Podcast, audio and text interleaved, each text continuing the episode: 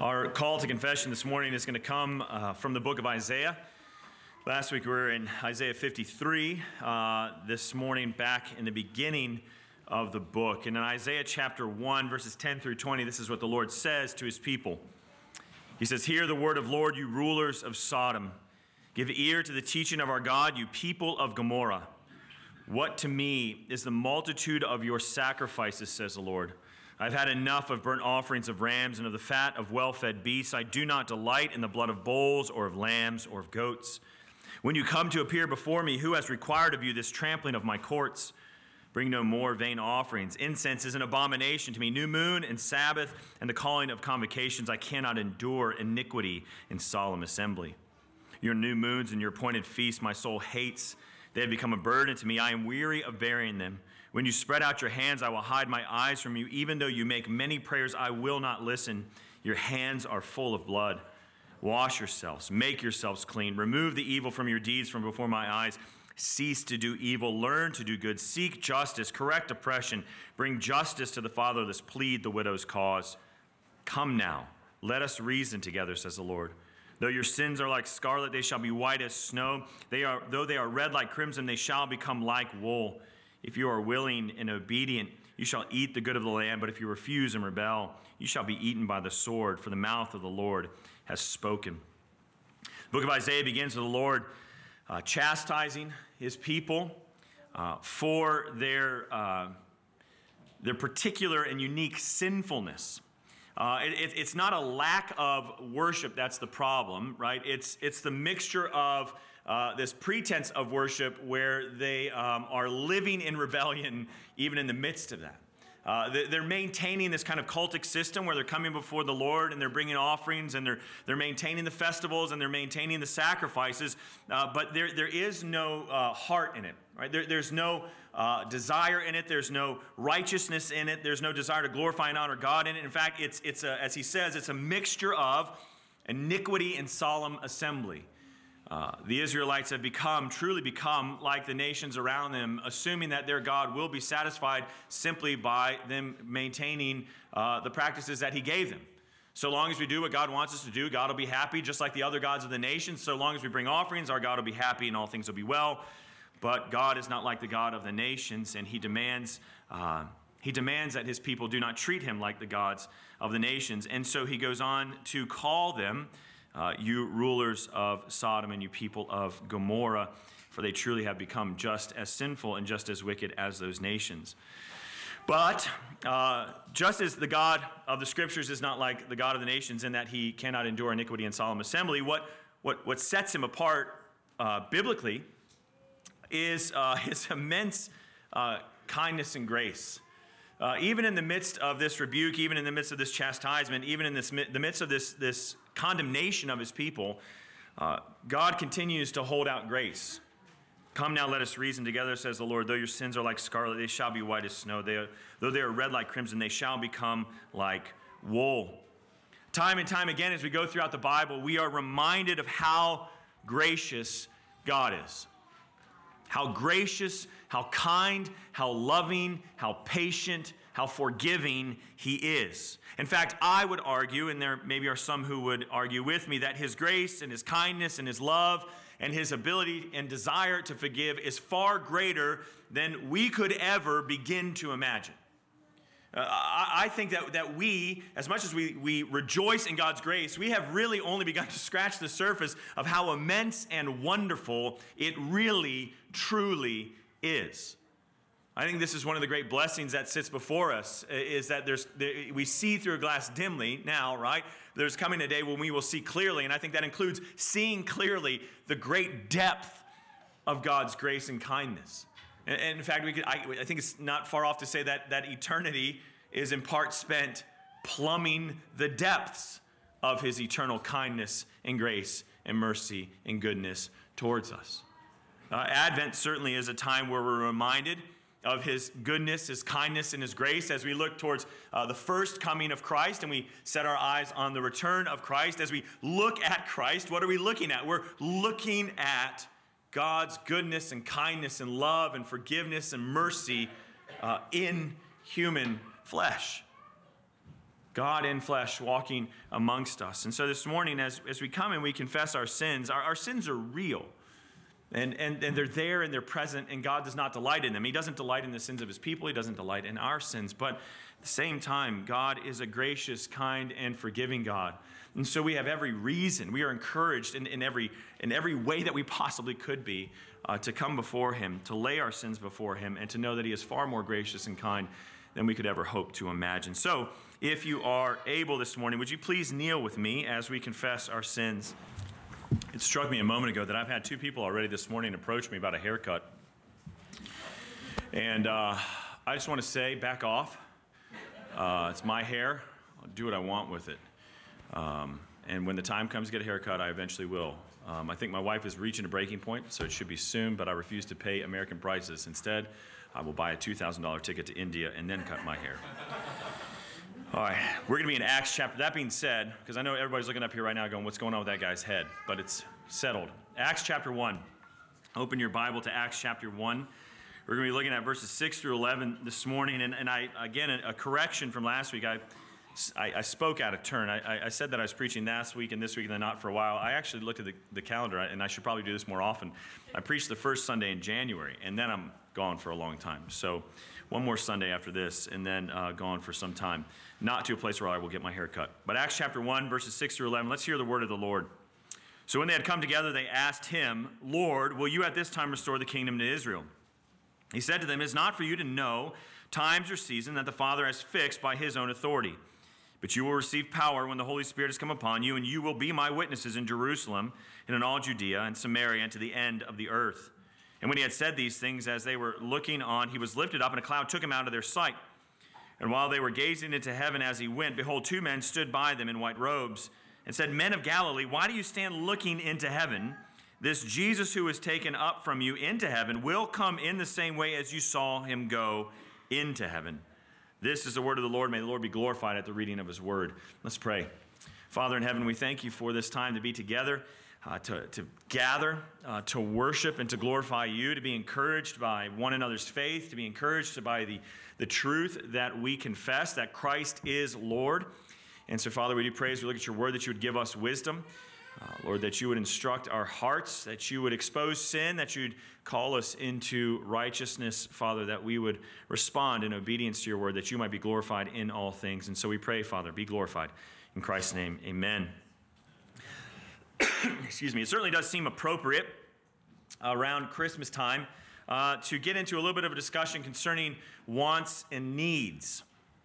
Uh, Christmas is a time uh, when uh, we typically get to set needs aside and for a moment or two kind of focus on wants. I don't know if your home is a lot like mine, but our kids have, uh, for as long as I can remember, made Christmas lists. Little lists that they give to us, sometimes small, sometimes bigger, that have things that they would uh, eagerly uh, desire. Is that, that's an appropriate way to put it uh, for Christmas. And we have people coming in for Christmas. We've got aunts and uncles and grandparents coming in, and they message us and they say, Hey, what, are, what were the kids like for Christmas? And Annie is diligent to send out these Christmas lists. And, and they hope, right, the desire is uh, for kids on Christmas that when they open up a present, uh, it's, it's more often than not going to be a want than a need. Now, I, I have found uh, as I've gotten older that the, the ratio starts to switch a little. It, it starts to move towards like, uh, you know, away from G.I. Joe aircraft carriers and, and more towards like socks and ties. Uh, and initially, that's a, that's a shock to the system, right? Initially, you open up socks and you're like, I don't want socks. I want toys. I want G.I. Joes. But there is this weird point that comes where you're like, hey, socks isn't that bad. I'm running out of socks. Most of my socks have holes in them. I'm happy to have socks. And I'll just go ahead and say that that is a rather depressing turn when that happens. But uh, believe me, kids, it comes. There's a day when you're not that bummed when you open up a tie. I bring this up because wants and needs are slightly uh, kind of uh, at odds here in this short paragraph that we just read. Uh, the apostles, as they're sitting here with Jesus, want to know something. Right? They want to gather, garner information from Jesus. It's, it's burning in their minds, it's burning in their hearts, and they want to ask him and they want to know.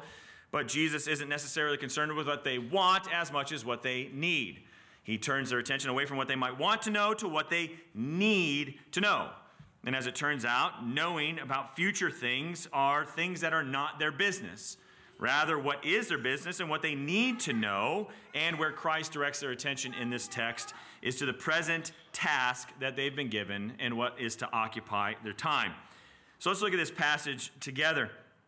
As we look at this question that the disciples ask, I think it's right for us to consider, or at least to think about, all that lies behind this question, right? They look at Jesus and they say, Lord, will you at this time restore the kingdom to Israel? Now, we can only begin to imagine, I think, the level of excitement that accompanies this question. I almost imagine them asking it, asking it to him like, like giddy little children who are kind of chomping at the bit, almost shaking as they're asking it. God, Jesus, is now the time that you're going to do this, right? Because think about the ride that these men have been on, right?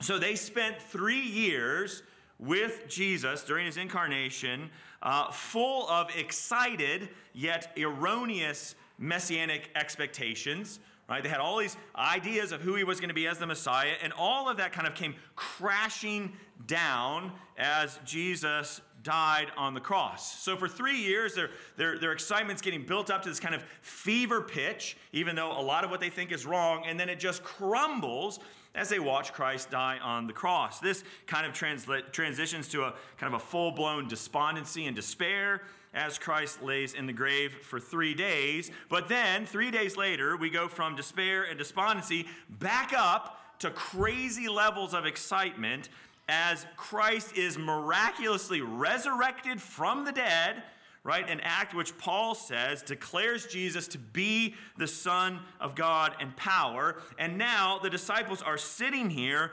with the risen Lord.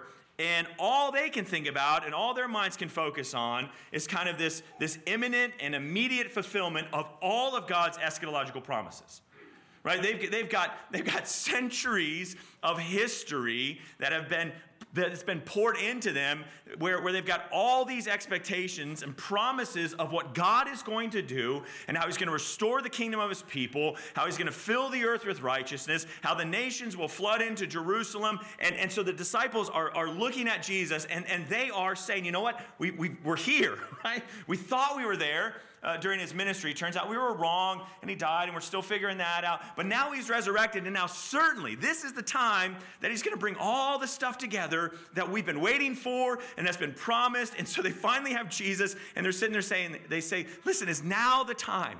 We've waited, we went through a lot. Is now the time that you're going to restore the kingdom of Israel. Is now the time that all the promises that God has made, all these hopes that He has, has that given us, and these assurances that He's given us, is now the time that this is going to happen. And so there's like this fever level of excitement, this fever pitch of excitement as they, they ask Jesus this question. And how does Christ respond? Well, Jesus effectively throws a wet blanket all over their excitement. He doesn't indulge their question at all.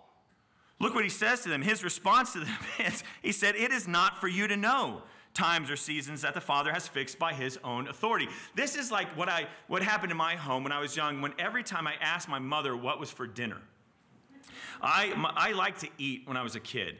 I, I still like to eat now. I enjoy food. And so my mother was a good cook, and she would often make a homemade, not often, I think always would make a homemade meal for us. That included a meal and a dessert. And so I'd almost come home every day and I'd say, Mom, what's for dinner? Kind of excited, kind of get my appetite ready, right? Don't know what she's making, but it's going to be good. My mother's response was always the same food. And no matter how many times I pressed, she always said the same thing food. That's what's for dinner. I never understood why she did it. How difficult of a question is it? What are you making for dinner? But she just wouldn't answer it. So here the disciples are like, listen, what's going to happen? What's going on? Where are we moving? And what does Jesus say? He effectively says, food. It's not for you to know the times and the seasons that the Father has fixed by His own authority. You're trying to dip into an area, you're trying to reach into a realm that is not yours to reach into. You're trying to plumb the depths of something that you're not meant to plumb. This is the Father's prerogative.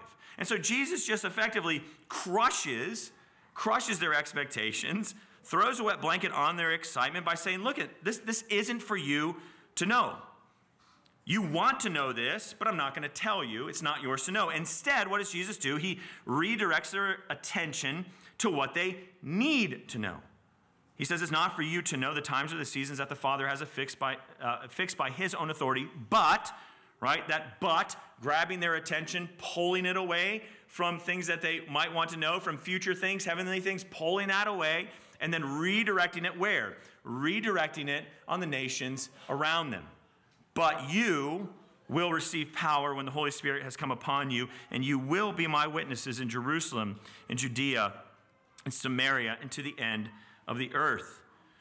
The use of the future tense here by Jesus when he says, You will receive power and you will be my witnesses, almost carries this, this kind of like, um, uh, I don't want to say import. I can't even say the word. The, the, sense of a command, right? A sense of a necessity. Let's put it that way. That's better. Sense of a necessity. So much so that we can replace you will receive power with you must receive power, in that you cannot do what I've given you to do on your own, and you must be my witnesses, in that you cannot keep in to yourself what you have seen, what you have witnessed, and what you have, uh, what you have experienced. And so Jesus says, You must receive power and you must be my witnesses. Now, this, as we, as we understand here, the second half of verse 7, uh, is kind of Luke's version of the Great Commission.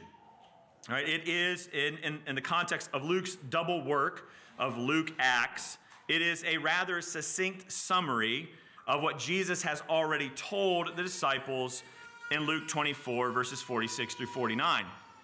In Luke 24, at the close of Luke's gospel, Jesus is with his disciples, having been with the two guys on the road to Emmaus and opened up their minds to understand the scriptures. And then he comes and he finds the 12 disciples and he cracks their minds open so they can understand the scriptures. And then he says to them, Thus, is it, thus it is written, that the Christ should suffer and on the third day rise from the dead, and that repentance for the forgiveness of sins should be proclaimed in his name to all nations, beginning from Jerusalem.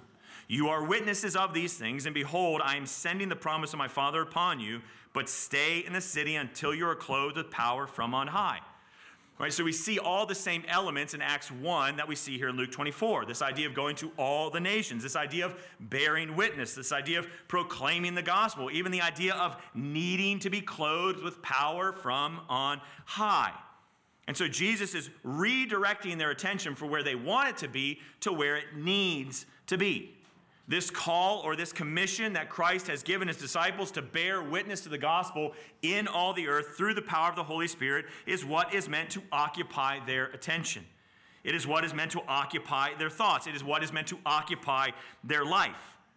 Right? Their calling or their con- is not to concern themselves with the things that belong to the Lord. Right? We have an Old Testament uh, kind of not warning, but an Old Testament declaration, Deuteronomy 29 29 the secret things belong to the Lord, but the things revealed belong to us and to our children forever.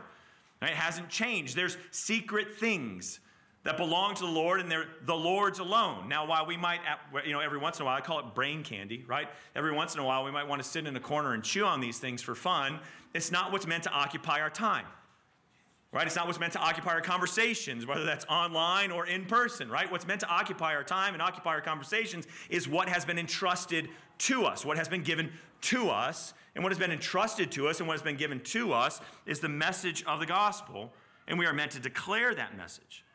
Right? The, the apostles' job is to bear witness concerning Christ, to go proclaiming the gospel of Jesus Christ, that forgiveness of sins is found through faith in Christ, declaring this to all the world. This is the work that God or Christ has given to his church.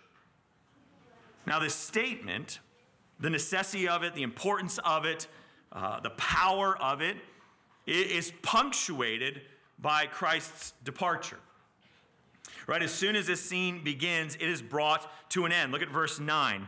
It says, And when he had said these things, as they were looking on, he was lifted up, and a cloud took him out of their sight. So they come to Jesus. Are you going to restore the kingdom? Christ says, No, not for you to know. Here's what you need to know. You will receive power. You will be my witnesses in all the earth, Jerusalem, Judea, Samaria, and to the ends of the earth. And, and that's the last thing he says. As soon as he's done saying that, he begins to ascend into the heavens. As soon as he finishes speaking with them, Jesus is taken up from their presence into the clouds and out of their sight. That, that, that, that, that at least in part, serves to punctuate, to emphasize the importance of this commission and this command that he gives to his disciples. This is the last thing he says to them as they spend their last moments with him before he ascends into heaven. Now, the fact that he is taken out of their sight, however, does not stop the disciples from looking. If we go on to verse 10, it says, And while they were gazing into heaven as he went, behold, two men stood by them. So even though Jesus is out of their sight, the disciples sit there and continue to stare up into the sky. In fact, they are looking so intently, right? So consistently, so kind of so powerfully with their gaze fixed into the sky that they don't even notice that there are two new men standing there among them. Two new men clothed in white, a clear sign that these are angels. And these angels come and they begin to question the disciples. Right? They look at the disciples and they ask them a question. Look at verse 11. The two men stood by and they said to them, Men of Galilee, why do you stand looking into heaven?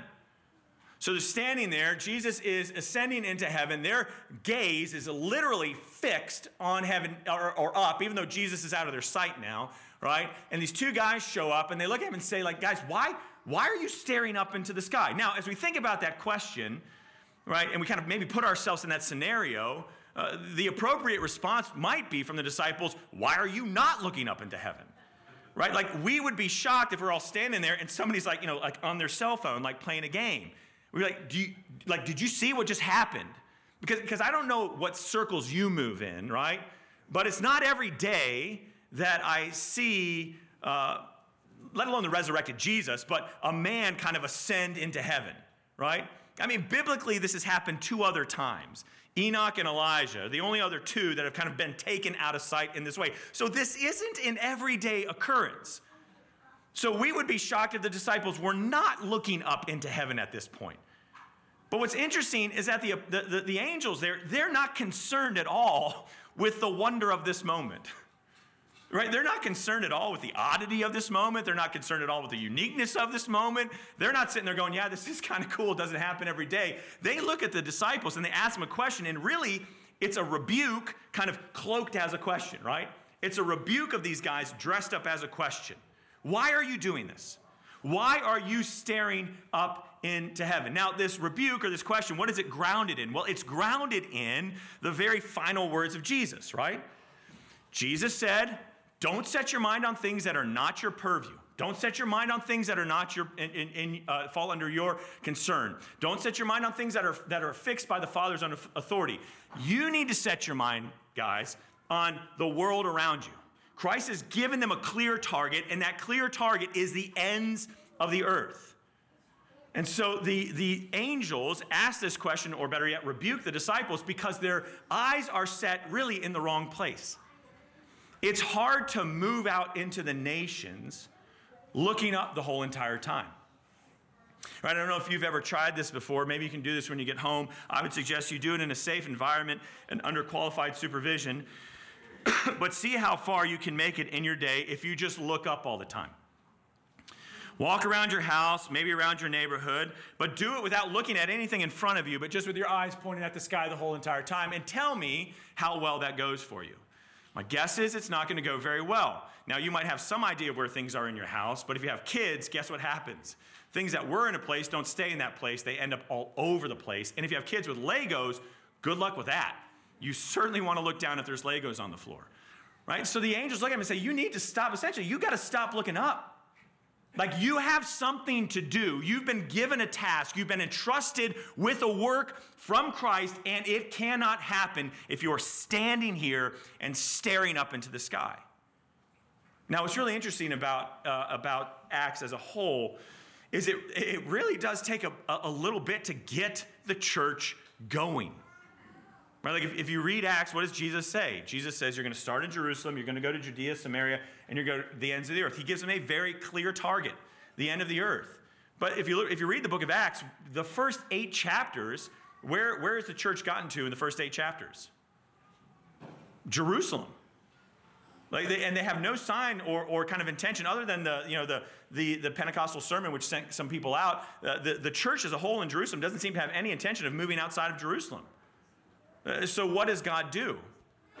This, this, is where, this is where we, we have to marvel at the, I don't want to say creativity, but He is a creative God, at the, at the wonder of what God does. How does God get His church, how does He get their butt moving in Acts chapter 9? Acts chapter 8 and a half. Uh, a guy named Saul starts to persecute the heck out of the church, right? He starts to persecute the church so badly that what happens? The church starts to scatter.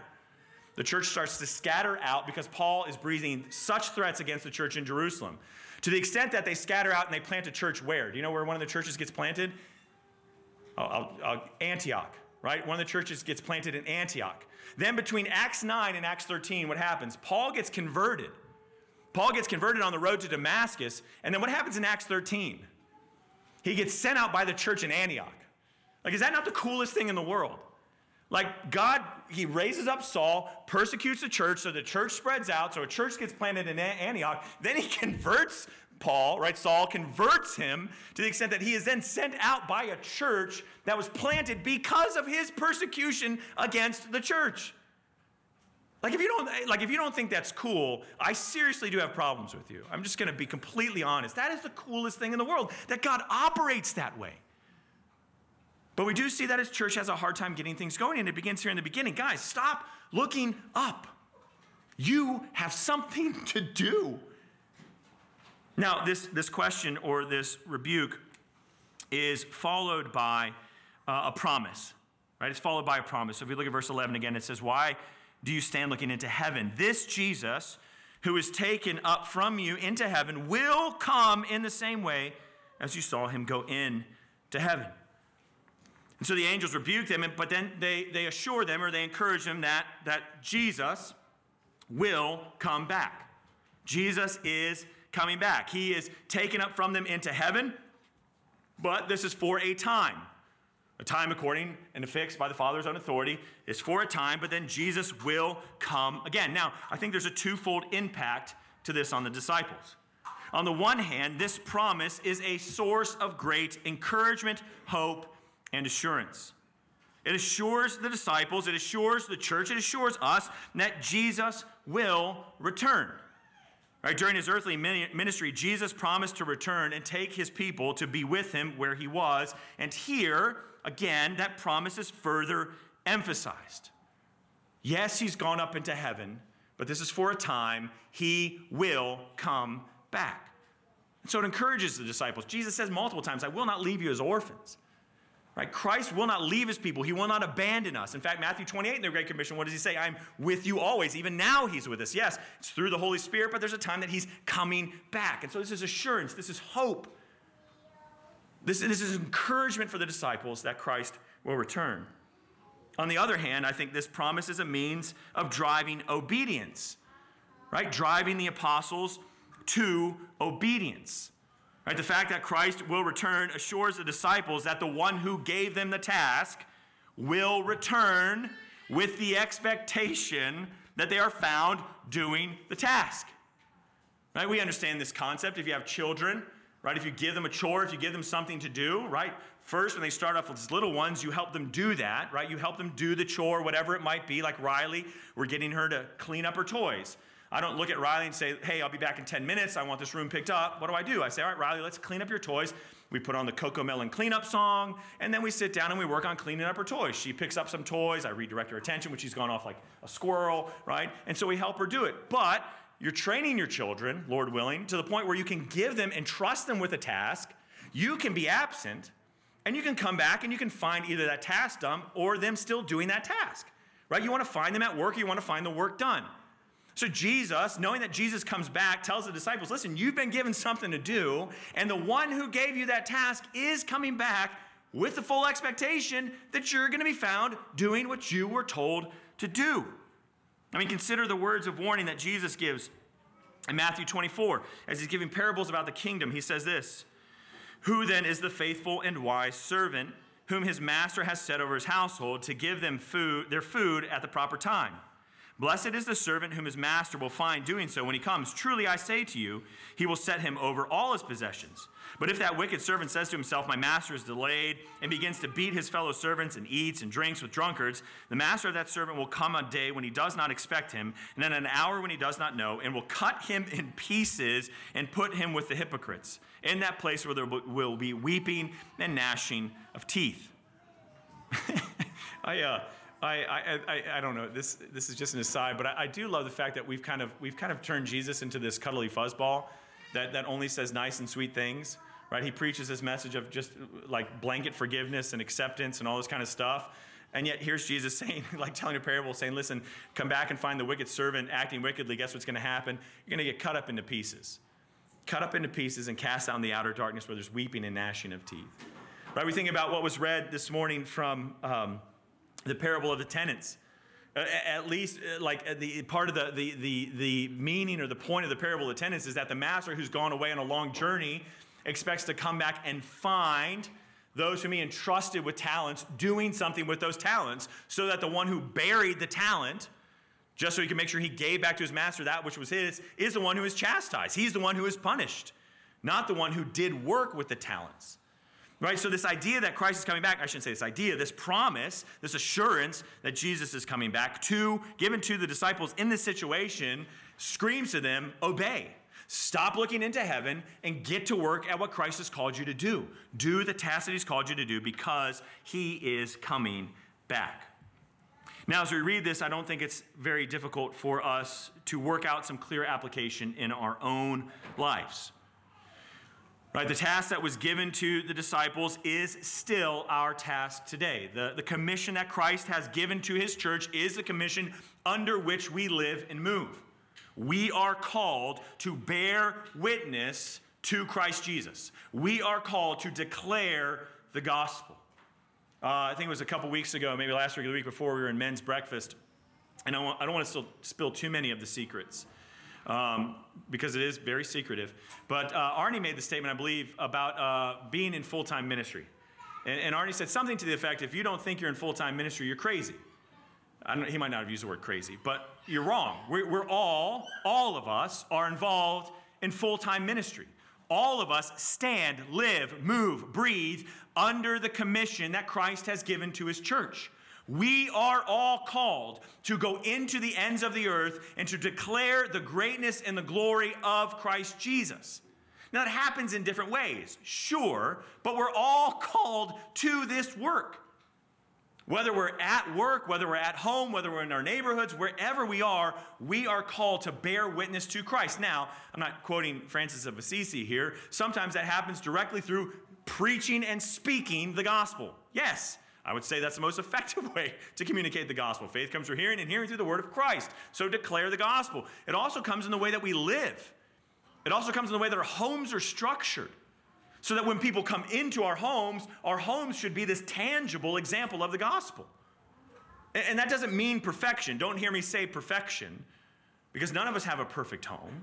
None of us have perfect relationships. We're all sinful. We're all broken. We're all moving towards Christ, moving in this direction of sanctification. But what a gospel saturated home looks like is a home where relationships do get broken or where they do get in trouble, they're mended quickly right? Like uh, I said before, we keep short accounts. And so it's not just proclaiming the gospel, it's, it's being an example of the gospel. All of us are called to this commission to make Christ known.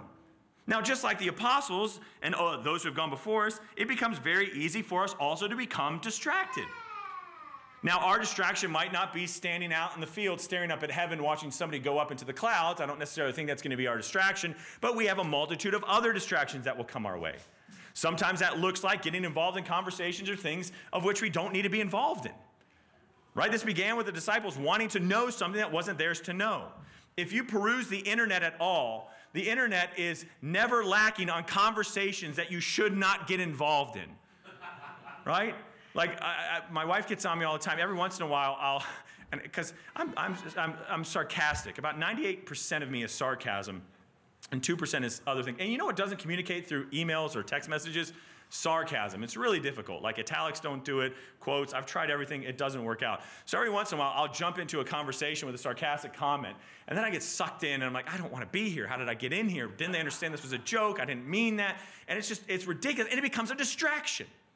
Right? The world is full of distractions that want to grab our attention and take them away from what we're set to do.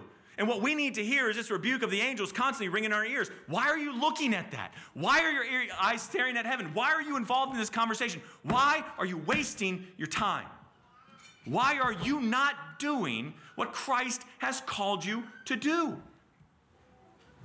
Because the same promise that sits over the apostles is the same promise that sits over us. Christ is coming back. Like, like, like if, if our lives are, are movies. Like, spoiler alert, like we know how it ends. like, like if you ever read movie reviews online, I do this sometimes when it's a movie I'm not going to want to see, and they always say like at the top, you know, spoilers ahead. Well, this is like one big giant spoiler alert, right? Like we know how it ends. It ends with Christ coming back. He hasn't come back yet. That's another spoiler, just in case you were wondering. I think I, I think I told you about the guy who was involved with a Bible study one time that said the second coming had already come. I was like, that's problematic. But he hasn't come back. We know he's coming back. So the same exhortation of encouragement and assurance, Jesus will return, is also the same kind of like drive to obey that it was to the disciples uh, originally. Like he's coming back and he expects to find us, his church, doing what he's called us to do. And that's not burying our talents like in this room, hunkering down, staying together because we don't want to mess things up. That's us going out into the marketplace, going out into the world, investing ourselves, taking risks at times, right? Taking risks at times for the sake of proclaiming the gospel of Jesus Christ. If we want to stay in our own little safety bubble, like boy in the bubble kind of thing, eh, we're not going to get very far in what Christ has called us to do. Like uh, the Bible is full of like agrarian imagery, right? Farming imagery. You know what farmers are? They're like dirty folk. They got dirty hands, dirty clothes. My horticulture, horticulture teacher told me that it's soil when it's in the ground, it's dirt when it gets on your clothes. So they're covered in dirt from the soil that was on the ground. They're dirty folks because they're out there doing things. They're planting and hoping and praying that something will come from it, but they're planting nonetheless. Like we're called to go out, to invest, to work, to do for the glory of Christ Jesus because our master is coming back. Right? Is that not partly what we celebrate at Advent? We set our attention to the future, eager expectation and longing at the advent of Christ, the return of Christ, because we know that when he comes back, he will set all things right. But when he comes back, we also know that he comes back with reward. Right? The Bible is full of this kind of promise and hope as well. So in, in 1 Peter chapter 5, Peter is writing to fellow elders, and, and Peter encourages them to shepherd the flock of God that is among them, right? And he gives them uh, ways in which they're to do that. And, and he closes this exhortation of how to shepherd the flock that's among you by saying, And when the chief shepherd appears, you will receive the unfading crown of glory. So he looks at elders, shepherds over congregations, and he says, Shepherd well. Shepherd well, not under compulsion, but willingly, not for greedy gain, but, but eagerly. Shepherd well because the chief shepherd's coming back. The chief shepherd's coming back, and with him comes reward and recompense. And if you are found shepherding as you're called to shepherd, he's going to return with a crown of glory. Paul, Paul uh, uses the same kind of thought to the church as a whole. So Paul speaks, excuse me, and he says this He says, Henceforth, there is laid up for me a crown, the crown of righteousness, which the Lord, the righteous judge, will award to me on that day, and not only to me, but also to all who have loved his appearing.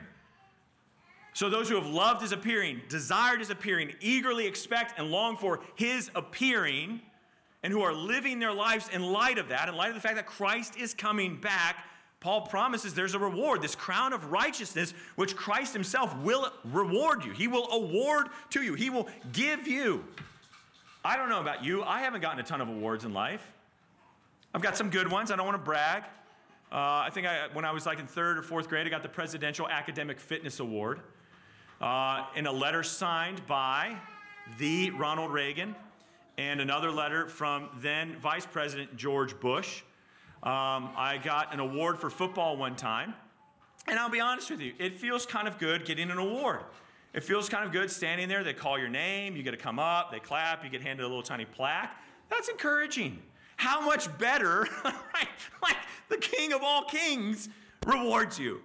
Like the King of all the, all, the, all the universe, the one who sits enthroned in heaven, gives you an award, a crown of righteousness for faithfully longing for and eagerly expecting his appearing and living in light of it. And then lastly, we looked at this passage last week, and this is, this is the greatest thing, right? But 1 John 3 see what kind of love the Father has given to us that we should be called children of God. And so we are. The reason why the world does not know us is that it did not know him. Beloved, we are God's children now. and what we will be has not yet appeared, but we know that when he appears, we shall be like him, because we shall see him as he is, and everyone who thus hopes in him purifies himself as he is pure. Ultimately, as we look forward to the coming of Christ, what do we look forward to? We look forward to the transformation of our bodies. Uh, we, look forward to the resurrection of our bodies, is what the Apostle Paul calls it. We look forward to Christ setting all things right in us, finally being all that we were created to be. Finally, being all that we were created to be. And so we look forward to Christ's return. We labor at the task that He has given us because we know that our Savior is coming back. And we want to be found faithful when our Savior returns. We want to be faithful when the one who gave his life on the cross to purchase our redemption so that you and I could have the hope of everlasting life, to know that our sins are forgiven, to know that we are freed, to know that we are loved, to know that we are accepted, to know that we are redeemed. When that one comes back, I want to be found faithful. I want to be found faithful because he gave his life so that I could have life. So, how dare I waste the life that He has given me on lesser things? Oh, church, brothers and sisters, let us live our life as Christ has called us to live our lives, bearing witness to the gospel of Jesus Christ, so that when our Savior does return, He finds us faithful and He is glorified in our labors, and we rejoice and are glorified in His coming. Amen. Let's pray. Father in heaven, we praise you and thank you that Christ is returning. We praise you and thank you, Father, at this time of year, as we think of Advent, we are setting our mind, we are setting our attention on the coming of Christ. We're, we're turning our attention uh, to his return, eager, expectation, longing. And Father, as we do that, uh, may we be reminded of the task that you've given us. Maybe be reinvigorated by the power of the Holy Spirit. Father, we cannot do it, just as the disciples could not do it apart from the power on high. We cannot do it apart from your Spirit who dwells within us. So, so, Father, invigorate us according to the power of the Holy Spirit to do the work that you've given us to do, so that in all things you would be glorified and that the gospel of Christ Jesus would be proclaimed to the ends of the earth. We pray in Christ's name. Amen. So, that being said, would you please stand with me and receive from the word the blessing of Christ upon you? The Lord bless you and keep you. Lord, make his face shine upon you and be gracious to you. The Lord lift up his countenance upon you and give you peace. Let us go this week rejoicing in the fact that Christ will return, and let us be busy doing what he has called us to do.